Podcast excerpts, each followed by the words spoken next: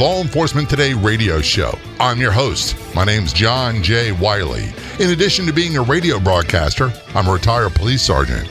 For the latest news articles and much more, check out our website, L E T radio show dot com. In the Law Enforcement Today Show, we'll be joined by special guests. We'll be talking about their experiences and issues affecting law enforcement officers, first responders, their families, their community, and victims of horrendous crimes. Be sure to like us on Facebook. Our page is Law Enforcement Today Radio Show. Check out the daily articles on our website, L E T radio show dot com. And while you're there, download our free app.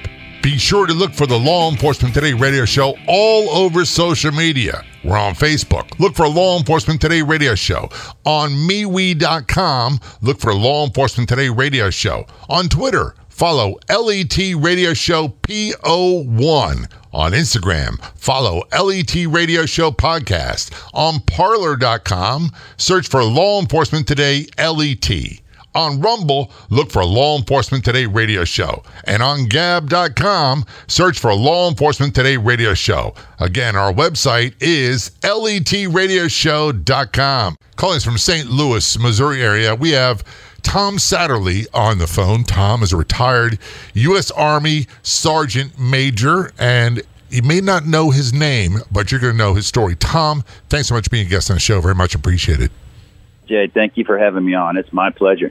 First of all, I got to say this, and Tom is a, is Army Ma- Sergeant Major, retired. We're going to talk about a lot of his combat experience. We're going to talk about what he went through when he came home, and we're going to talk about what and where he's at now today and what he does to get there. And the reason being is twofold. Number one, law enforcement, a lot of our law enforcement officers are military veterans, and quite a few of them are combat veterans. And also, at policing in the United States deals with combat veterans that are having in distress more often than any other branch of the government, including the V A. That's usually your first line of defense. So I'm, I'm really thrilled to have this conversation, and I'm glad you are taking time to talk. I know you're pretty advanced to where you're at today, but it, it took you a while to get to where you're at today, didn't it? Yeah, I'm still working on it. It took me, um, I'm looking at about eight years of of work. That's a great way of putting it. Work. work. I retired ten years ago, and I probably didn't get to work for two years. And it's it's been a struggle and a slow start of probably three or four years, and then a good four years of putting my, my effort into my own well-being and finally getting myself together. But it's it's it's it's an ongoing process. I like the way you said that.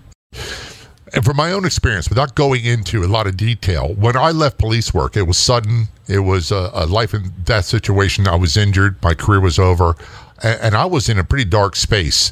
And back then, the only help that was available outside of clinicians was combat veterans and sex assault survivors. And the combat veterans, primarily at that time, Vietnam combat veterans, helped save my life and helped me get to where I'm at today. They were a huge and valuable resource. Yeah, anytime that you can share with a tribe, um, and that's what we all suffer, we, that loss of tribes. Some of us instantaneously were ripped out of it for whatever reason, and you've lost your family, your tribe, that, that thing that kept you feeling like you were contributing, that you had worth. And when that goes away, and even with just retirement, and it's not just military, it's not just law enforcement or first responders, it's everybody that dedicates their time into their job. And they, they give up something at home to dedicate that time at work to be good at it. And then when they're done, that work goes away. You're just a number. You're just somebody that kept work going. And that, that family that you thought you had will go away. And that family that you've been ignoring all those years for your job is there forever. And if we don't get to work on that relationship, that's when that struggles. And what we're finding out people have so much trouble with is loss of tribe and their family relationships. And you and your wife, Jen, I'm going to get her on the show in the future. You guys have taken it to another level. You have a, a foundation, All Secure Foundation. Tell us about that. Yeah, we started that when my wife, um, her and I were working together doing um, realistic military training, preparing special operations soldiers to go to war. We were the last stop that they would see, and she loved it. She was just doing the filming and, and fully embedded with Navy SEALs and Green Berets and Rangers and loving it. And she got to see the side that spouses don't ever get to see, but she also saw the side of, hey, they're not coming home. after they deploy. Some of them don't come back. You know, they come home in a in a, in a coffin, and, and she was not built for that. And so after about two and a half years, she she decided, hey, we need to start a foundation. We need to start helping these people when it's all said and done, because everyone that's talked to her along the way in those two and a half, three years laid out their soul to her, you know, started telling us, here's what we're having troubles with. And, of course, I was having issues as well. So, you know, she pulled me out of that world and said, let's start this foundation to help their families, because, you know, everyone sends a veteran shot, you know, hunting or to Disneyland or thank you for your service. But those spouses at home that have struggled the entire time with them are now sitting there like, what about me? What about the help I need? And and when that veteran just goes home and he's he's either gotten help or he's gone on a hunting trip or to Disney, he's like, honey, I'm home. She's like, yeah, hey, baby, but we still have all these problems. Yeah. And I've been holding down a fort for the whole time you're gone. Right. Right. So we wanted to help the whole family. We wanted to help the entire family understand what those signs and symptoms look like, understand what a good, healthy relationship is and how to get there so they can help each other instead of just one at home struggling by themselves and the other wondering what's going on. I like the way you put that about, and I, I don't and I don't want to come across like I am mocking or belittling the efforts people make to, to make our returning veterans feel like they are appreciated, sending them to Disney World, sending hunting trips, all that stuff. But I'll be honest with you, Tom, I'm very awkward when it comes to saying, hey, thanks for your service, because that just never seems right. And I never know what to say. So a lot of times, I know I'm not like, unlike a lot of people, I don't say anything at all. And that's the worst thing I could do. There, you know, we have trouble on both sides with that. And, and it's not trouble. It's just the misunderstanding of there are veterans out there that think that they're owed something. They act like they're owed something. Where's my discount? Where's my in-line this or that? I, I grab those veterans and I tell them every time, you volunteered every step of the way. This is an all-volunteer Army. If you're in special operations, you had to volunteer three separate times to get where you're at, and you can leave at any time. So when somebody, a veteran, comes out and acts like they're deserving of something, or they or they have trouble with, and then on the other side they have trouble with, I hate, I thank you for your service. I go, why don't you just say thank you? Just say thank you and move on. If somebody thanks you for your service, why get mad about it? Just thank them and move on. If they don't thank you for your service, guess what? Did you thank them for doing their job? You know, everyone has a job on this planet, and service members have volunteered for that job. The fact that people say, yeah, but it's a job where you could lose your life, this and that, still volunteered for that job. And any time, I, I don't mind thank you for your service, and I don't mind if I don't hear it. I've learned to just say thank you or not worry about it, because the job is a job and I'm moving on to my next career. Well, Tom, you're helping me uh, with this conversation, because my career in policing, we saw a lot of trauma. Um, and I, I stopped doing things like comparing a while ago. I had guests on the show that helped me with that. They were combat veterans. They were police officers or firefighters who've been through horrible things. And they said, the first thing you got to do uh, to get better is you have to stop comparing your situation to someone else's. What they went through is bad enough. What you went through is bad enough. And let's just start there. I like to remove judgment and, and replace it with curiosity. Get to know each other. Stop judging people or, or lining, sizing people up, if you will. You know, people do it all the time. It's just kind of how we're built. Once you learn to not size people up or worry about judgment, it's easier to step into conversations, because I was worried about judgment on me. You know, am I good enough? I, I never felt good enough, so I would not enter into these conversations with people, because I, I felt like the outside person. And I've had to just deal with that and get rid of it and have those feelings of, I'm just like everyone else. It's okay. I, I can talk to people. And if somebody has a problem with it, that's their business. That's their problem. We're talking with learned- Tom Satterly. He is retired Sergeant Major, United States Army, Delta Force. His foundation's All Secure Foundation. Go online to all secure foundation dot org for more information, and we will talk about that when we return. We love bringing you the Law Enforcement Today Show. People say, I can't get it on a station near me.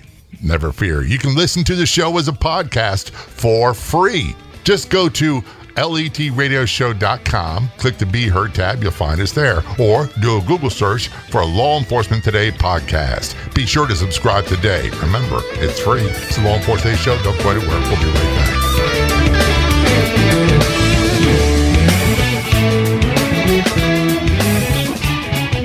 back. All too often, we find ourselves getting asked, where can I find other great podcasts? Do you have any suggestions?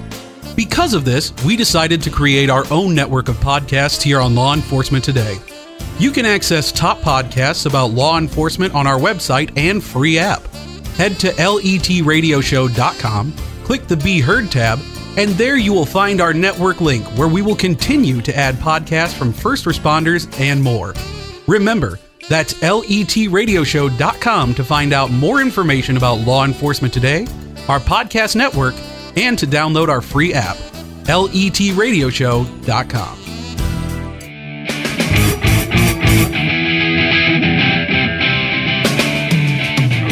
After our conversation with Tom Satterly, Tom is retired Sergeant Major, United States Army, Delta Force. Uh, he is also, him and his wife Jen have a great foundation for special operations warriors called All Secure Foundation. They're online at all secure foundation dot org. What are some of the things that you all do with All Secure Foundation? Wow, we just got back from Fort Bragg doing resiliency training. Um, we went to speak to probably over fifteen hundred cadre and students and leaders. Um, we started where the Green Berets go and do their first initial training, where they first come into special operations. We talked to the E nines and above, and then we talked to all the cadre and instructors, and then in the end we talked to all the students about post-traumatic stress and, and military life and what to expect along the way and how to continue on with your relationships at home and how not to struggle in the end. You know, we're starting to talk to younger soldiers, so they've heard about P T S D, they've heard about the traumas of war before. It's dumped on them, and then they have to deal with it down the road. So we're trying to keep them better educated along the way. But we also do veteran couples. We work with the, the spouses along the way, and we hold four-day retreats in nice locations to where we, you know, they're retreats, but they're retreat workshops to where we give them the tools. We talk about family life, the stresses, P T S D, and different things, and give them the tools and let them practice it on that four-day retreat workshop in a nice environment where they get to have fun and date each other and flirt and learn about their relationship again and learn how to how to argue and fight fairly so they can grow a relationship. You know, we started to find out that ninety percent of veterans have asked us they want help with their relationships. And then along with that, obviously, the addiction and the P T S. But it all stems down to relationships in our lives, and so we work on that with them along the way. That's so important, because if you don't, you wind up being lost. And, and I can't speak for everybody. All I can tell you is this, that I went through a period of time where the one thing I wanted the most was to have a happy, healthy relationship at home, but I started isolating and self-medicating and all those things that went along with it and actually destroyed my own marriage. Oh, yes. It's, uh, I'm on my fourth wife right now. I know I, I go to these rooms like, who's who's been married once? Hands all go up. Who's been married twice? Most hands go up. Who's been married third time? You know, half the room. And it, it's almost a joke in some communities that you're not a special operator unless you're on your third or fourth wife, and that's a bad joke, because I would like to tell a lot of the, the veterans, come, the, the service members coming in, don't get married. I tell anybody don't get married until you've grown up. You know, a lot of us get married young. A lot of us in the service industry get married young, it seems, and And we work so hard at our jobs that we grow apart from our spouses. And we've, we've connected that with professional athletes, you know, C E Os of organizations, people that just dedicate time at their job. They give up their relationships at home, to include with their children. Right. Oh, you're so right. Yo, and it's hard to connect with children. Then we wonder why our children don't talk to us. You know, my, my son's twenty-one. Won't even uh, respond to me, you know, won't respond to my text, but once a month, maybe, hey, Dad, you know, or, or even less. But that's the environment I created over the years of life that I dedicated to my, my craft. So we try to help people keep those connections along the way. We tell the young soldiers, you know, this is how you keep your connections at home as you're growing.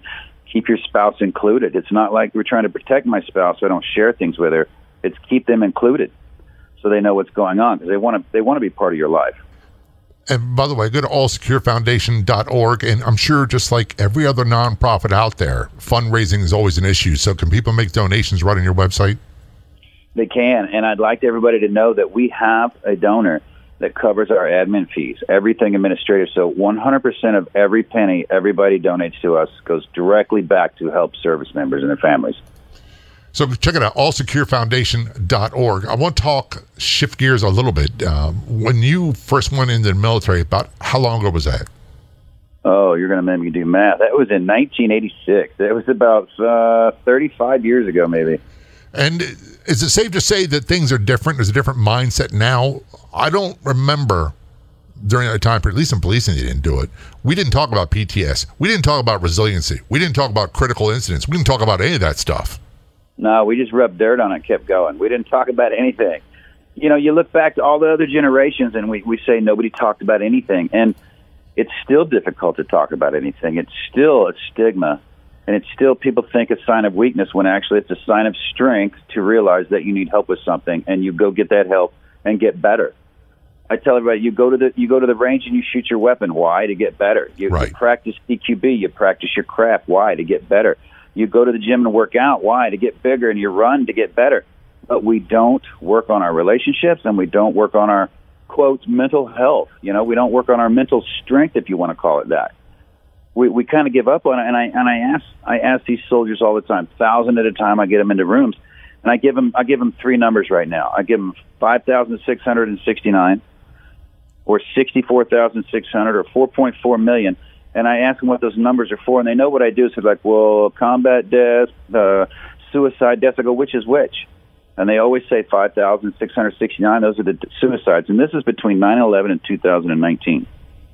We've had five thousand six hundred sixty-nine combat-related deaths between al-Qaeda, ISIS, you name it, whoever we're going after. We've had sixty-four thousand six hundred suicides by our own hand. I said, who do you think is the greatest threat to the U S service member?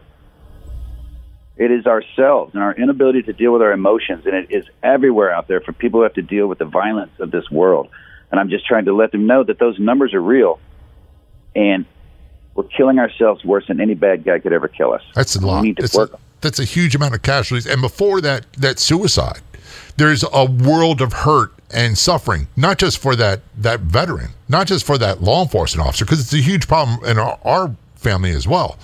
But right. for their families, their their spouses, their children, there's a, a lot of suffering that precedes that.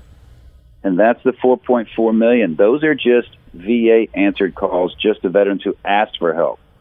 We know there's twenty-one million people out there, at least, veterans only, that are suffering that have not asked for help. And that's why during um, COVID this year, we offered it up to first responders, because suicides went from twenty-two a day to twenty-eight a day. And we know that service first responders going through all this this.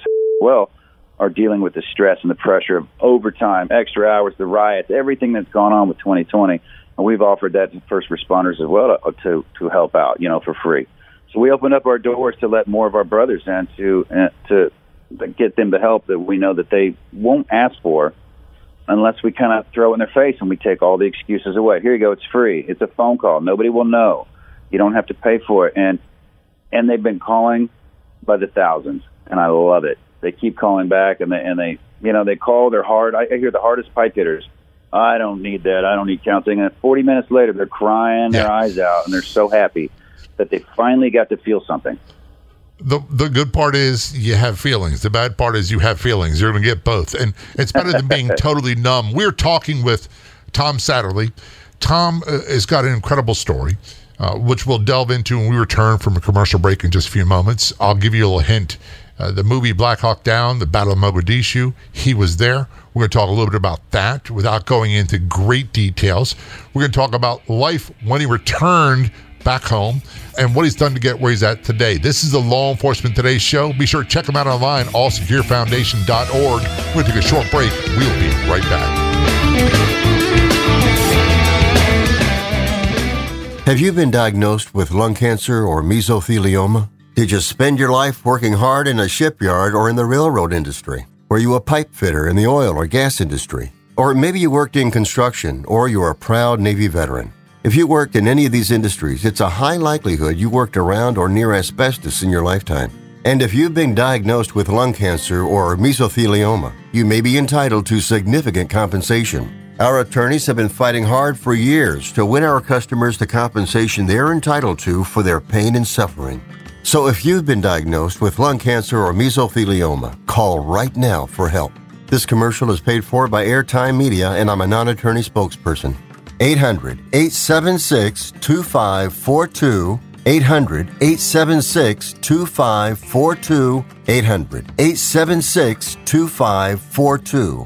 Again, that's eight hundred, eight seven six, two five four two.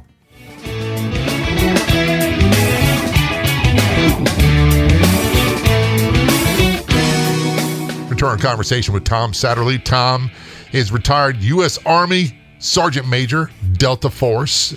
He is one of the founders of the All Secure Foundation. Go online, all secure foundation dot org. He and his wife, Jen, run that. They do a lot of great things.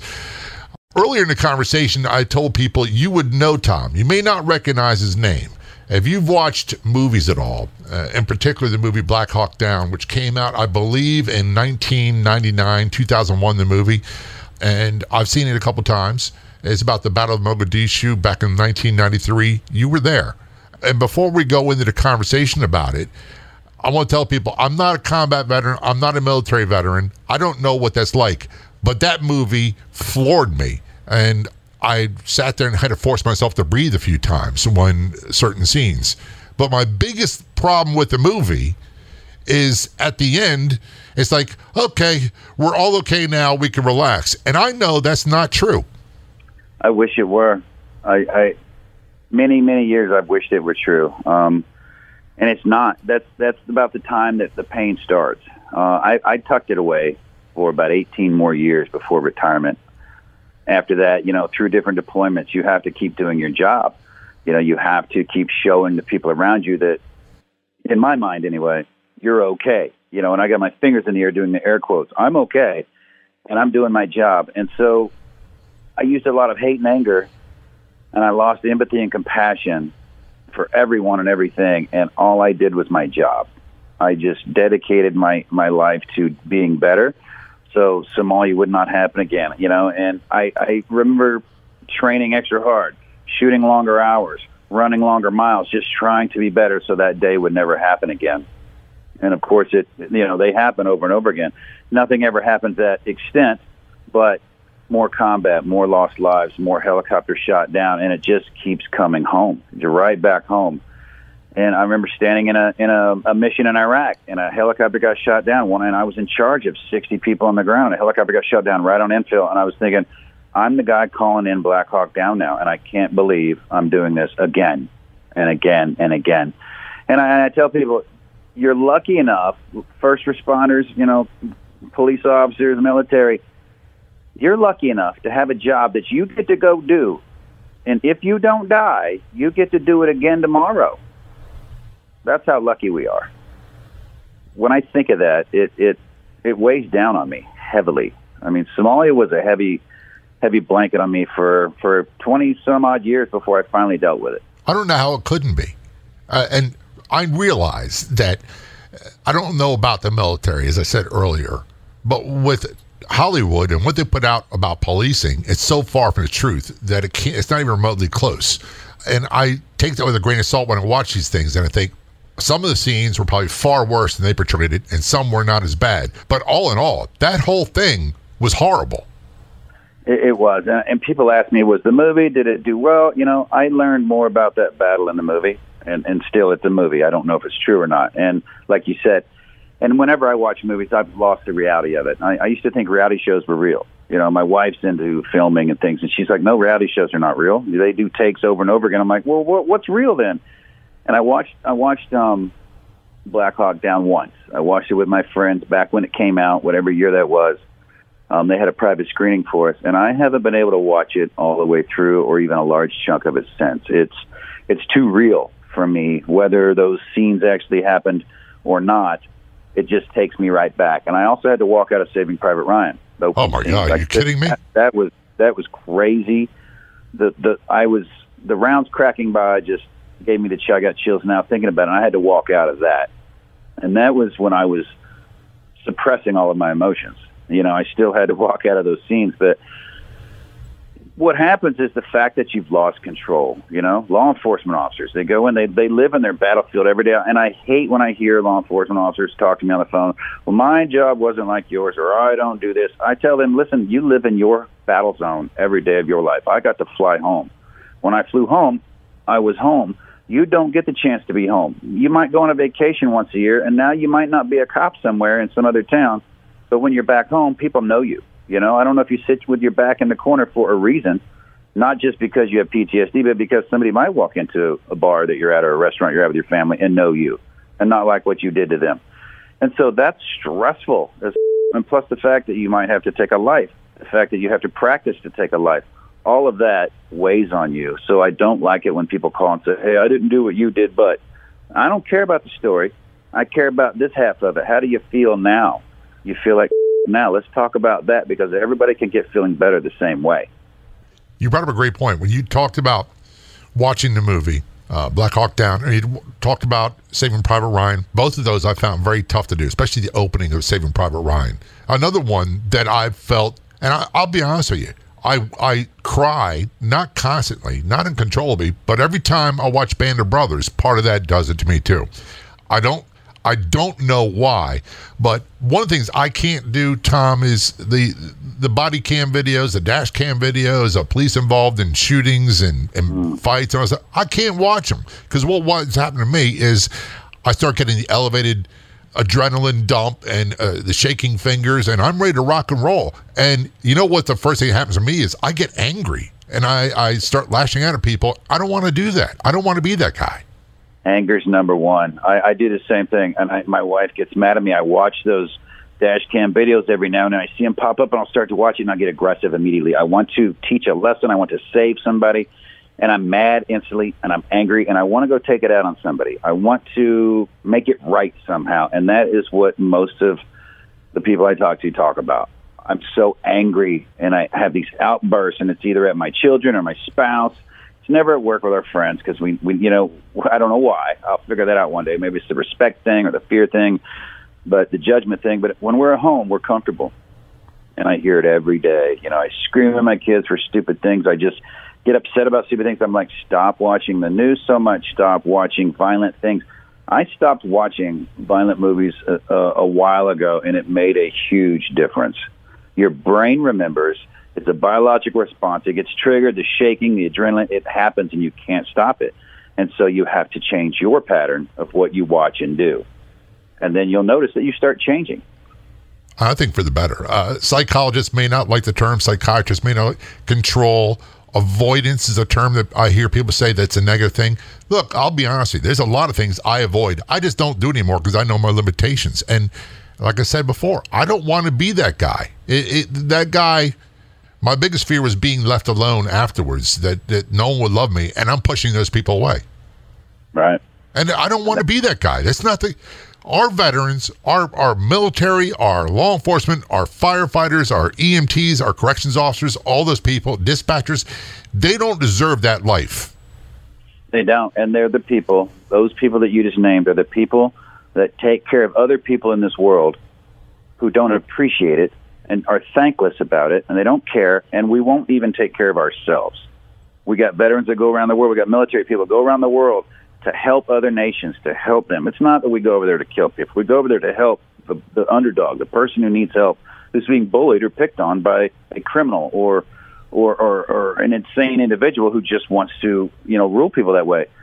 Same with law enforcement. You deal with the, the life, and people don't appreciate what you do, and it's thankless.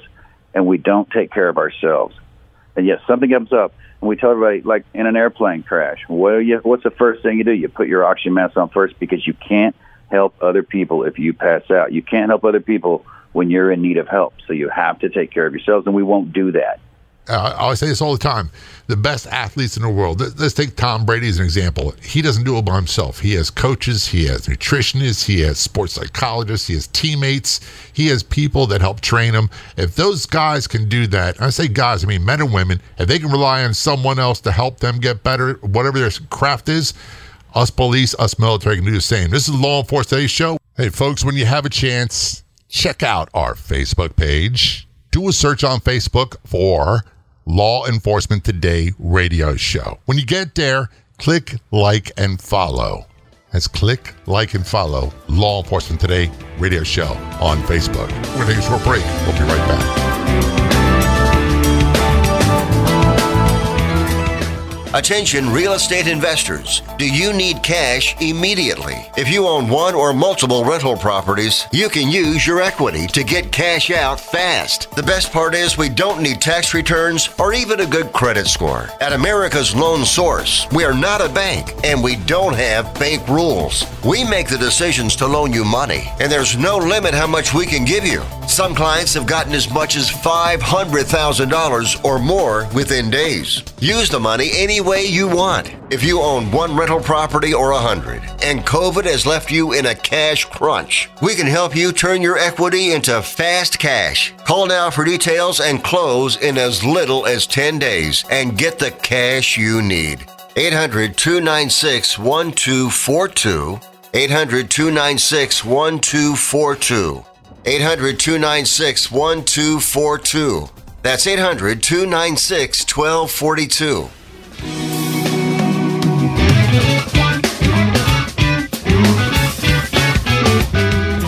Return conversation with Tom Satterly. Tom is a retired United States Army Sergeant Major, member of Delta Force, and for those who don't know, been in a lot of scrapes. Uh, one of the ones that we all know about is the Battle of Mogadishu, made famous in the movie Black Hawk Down. Uh, we talked about that a little bit earlier. I appreciate you spending some time talking about that. I'm sure it wasn't easy to discuss, but there came a point where you came home and, and all the battles were over, and you must have realized that something was not going right in your life or wasn't where you wanted to be. How did that happen? That was a, a slow process. Uh, you know, I think it was a slow process of more of the same without control. So, you know, you're partying, you're living the warrior life, you're you're in, and you're doing your job, you're doing P T, you got your mates around you checking on you, making sure, not checking on you, but pushing you, making sure you're doing, you know, the things you're supposed to be doing. And then you retire. And I did well for a couple of years when I moved to Amman, Jordan, and I was teaching the Jordanian Army how to be special forces, you know, again, air quotes. And uh, I, I literally spent two years living in Amman, Jordan, and I would be home every four months. I'd come home for two weeks and visit my wife and, and son at the time. And then I go right back for another four months. And I was making great money. To me, I'm providing. And I'm with another group of, of, of special forces guys that I hired. And so I'm living that life still. I'm still contributing and I'm still living, but I'm partying hard.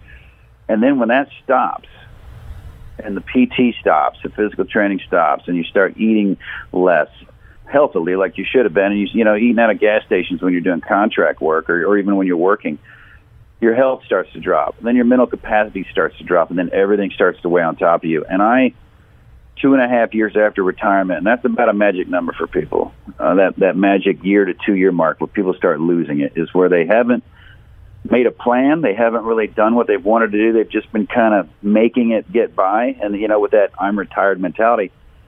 And I realized one day I don't have a tribe. I'm, I don't, my, my wife's divorcing me. My son doesn't know me. And, you know, I just one day in Ohio got to the point where I just wanted to kill myself. I was nothing but a burden. You know, I kept telling myself, I'm in the way. It's embarrassing for people. You know, I've done my job on this earth. It's probably time to check out and get out of somebody's way. And that happened in the course of about a three-minute drive from when we were working to the parking garage where I almost shot myself. And it was just one of those, you feel worthless, you feel sad. The alcohol certainly doesn't help. And that's what most people's problems turn to is the alcohol. And, I, and you know, even this year during COVID when people are stuck at home with nothing to do, you start drinking at five, probably was what saved a lot of people before. You know, you get home at five or six or seven, you start having some drinks. That, that might save you, but when you are working from home and nowhere to go and no one to see, and by the way, you can't see anybody, people have started drinking more. And that depressant has cause people to take their own lives. Abuse, physical abuse, verbal abuse has gone up, and I hear all these stories where nobody's taking care of themselves. Nobody's taking care of themselves. And when I hit rock bottom, I didn't want to hear about it. You know, being tough guys like we are, I picked up a jackhammer and tried to go deeper.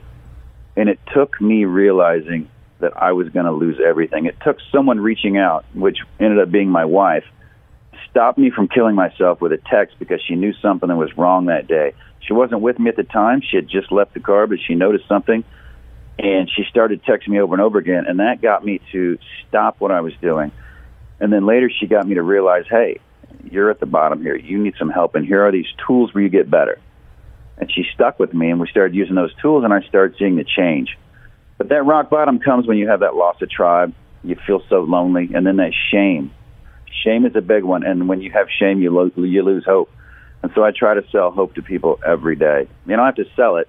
It's there, right? I just try to sell it to them because, you know, you can't give it to anybody. They they need to earn it. And, and you just got to show people that hope is always there. Because when you lose that, everything else, everything else follows. And I was in that dark place. One of the worst times for me, Tom, I don't know if you can relate to this at all now, because even now and then it'll pop up, it's Sunday afternoon, there's nothing going on, nothing to look forward to, and I don't have any to do, any distractions, and my mind starts thinking back to old stuff. Yeah. And yeah, that's the one I that catches up to you. That old stuff. That, that's, yeah, that's the toughest for me. When you start reliving in those quiet moments, and you start reliving those old those old stories, that that's when I've learned to get out of the rearview mirror. I've learned to, uh, I'm learning to, you know, look through the windshield of my car that I'm driving and look forward in life and look at my next mission and not look back. I live in the memory of, of the so many friends that I've lost because I know they wouldn't want me living miserably. So I live in their honor and I try to live happily and I try to think of them in the best ways, and I tried not to relive those horrible moments because it's nothing but a pressure on me. You said earlier about two and a half years after retiring. I remember being a rookie police in the academy, and they said back then, uh, this was nineteen eighty, said the average life expectancy of a Baltimore City police was fifty-two, and they usually died within two years of retiring, and most of them drank themselves to death, and or and, and back then they didn't talk about what other things they did. And I've seen that with military men. I grew up most of my life in Norfolk, Virginia. And I remember being a taxi cab driver when I was eighteen at the airport, picked up a woman. Uh, her husband showed up to pick her, pick her up. He was a retired uh, Air Force uh, officer. And we got there. He died by suicide. Uh, she'd asked me to bring the luggage in. I found him. And I'm thinking, what could possess someone to get to this point? He supposedly had everything, everything in the world. And now I look back and go, he had three or four days by himself. It was a Sunday evening. He's drinking. All the things caught up to him. And you said that three-minute drive, you go from being okay to let's end it. Yeah, it doesn't take much. And, and that's what I've told people over and over again, check on your strong friends, because we always think it's the ones that say, I need help, or the obvious ones.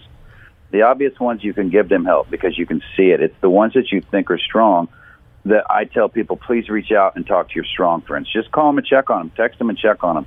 Because the strong ones are the ones that hide it the best from the rest of us. But we all feel the same way. I can I can tell you we all feel that way about something. And that it's okay. There's rock stars, there's movie stars that are filthy rich that kill themselves. Yeah. They have everything. So it's not what you have. It's the work you put into feeling better about yourself. It's, it's forgiving yourself or loving yourself, taking the time to put in that effort. Obviously, you've done a lot of that work and still continue to do it. And it would be impossible to to share all that in, in one radio show. But is it safe to say that you have to really be aware, self-aware of, of what your red flags are? Yes, yeah, self-awareness is number one. Self-awareness is absolutely number one for everybody. And I'd say start with that. Start with the self-awareness of when you get angry, stop. Why am I getting angry? Okay, what am I going to do now with this anger? Does this anger need to be projected at my family? Does this anger even need to exist? Is the anger related to what's happening? Self-awareness can fix everything because you can make those honest assessments of what's going on and how you're behaving and how others are behaving as well. So I continually self-assess. And I, people are like, we have a no-fail mission here. You know, we can't let anybody commit suicide. I'm like, it's not a no-fail mission. We're going to fail all the time. We're going to fail. We're going to get back up and keep going. We're never going to quit. But when we fail, we're going to get up, knock the dirt off, and keep walking until we fall across that finish line. I tell everybody, expect failure. That's what makes you strong. The options are, if, if when the failure comes, if you quit, what are you going to do? You, you've got to, right? You've got to keep pushing on. And I'm going to go back to the movie. There was an element of that where they picked themselves up and they pushed through and fought to get back to the base. And I know that the work for you followed after that. Uh, all secure foundation dot org. Where can people get more information about what you do and how can they help? Absolutely. They can find it on our website, all secure foundation dot org. Um, we have programs on there. We have courses on there. We have gear you can buy. We have videos on there that you can listen to about talking about the same thing over and over again. We have therapy that we offer to people. You know, it's free to veterans. It's free to first responders right now. Just, just reach out at our website. We're on Facebook, All Secure Foundation, or, or my name, Tom Satterly. We're on Instagram, All Secure Foundation. We're on um, Twitter, even though I, I, I'm not very good at Twitter, but we're there, All Secure Vets. But any platform, reach out to us. and we will get back with you right away and find out how we can help you. We promise you that. Tom, I'd love to have you back on the show again. Make sure you tell your wife, Jen, I want to have her on first, and then maybe have both of you on together in the future. Thanks so much for being a guest on the show. Very much appreciated. Thank you, Jay. It was my pleasure. I'd like to thank our guests so much for coming on the Law Enforcement Today Show. We've got another great guest heading your way next week. Don't miss it. Until then, this is John J. Wiley. See ya.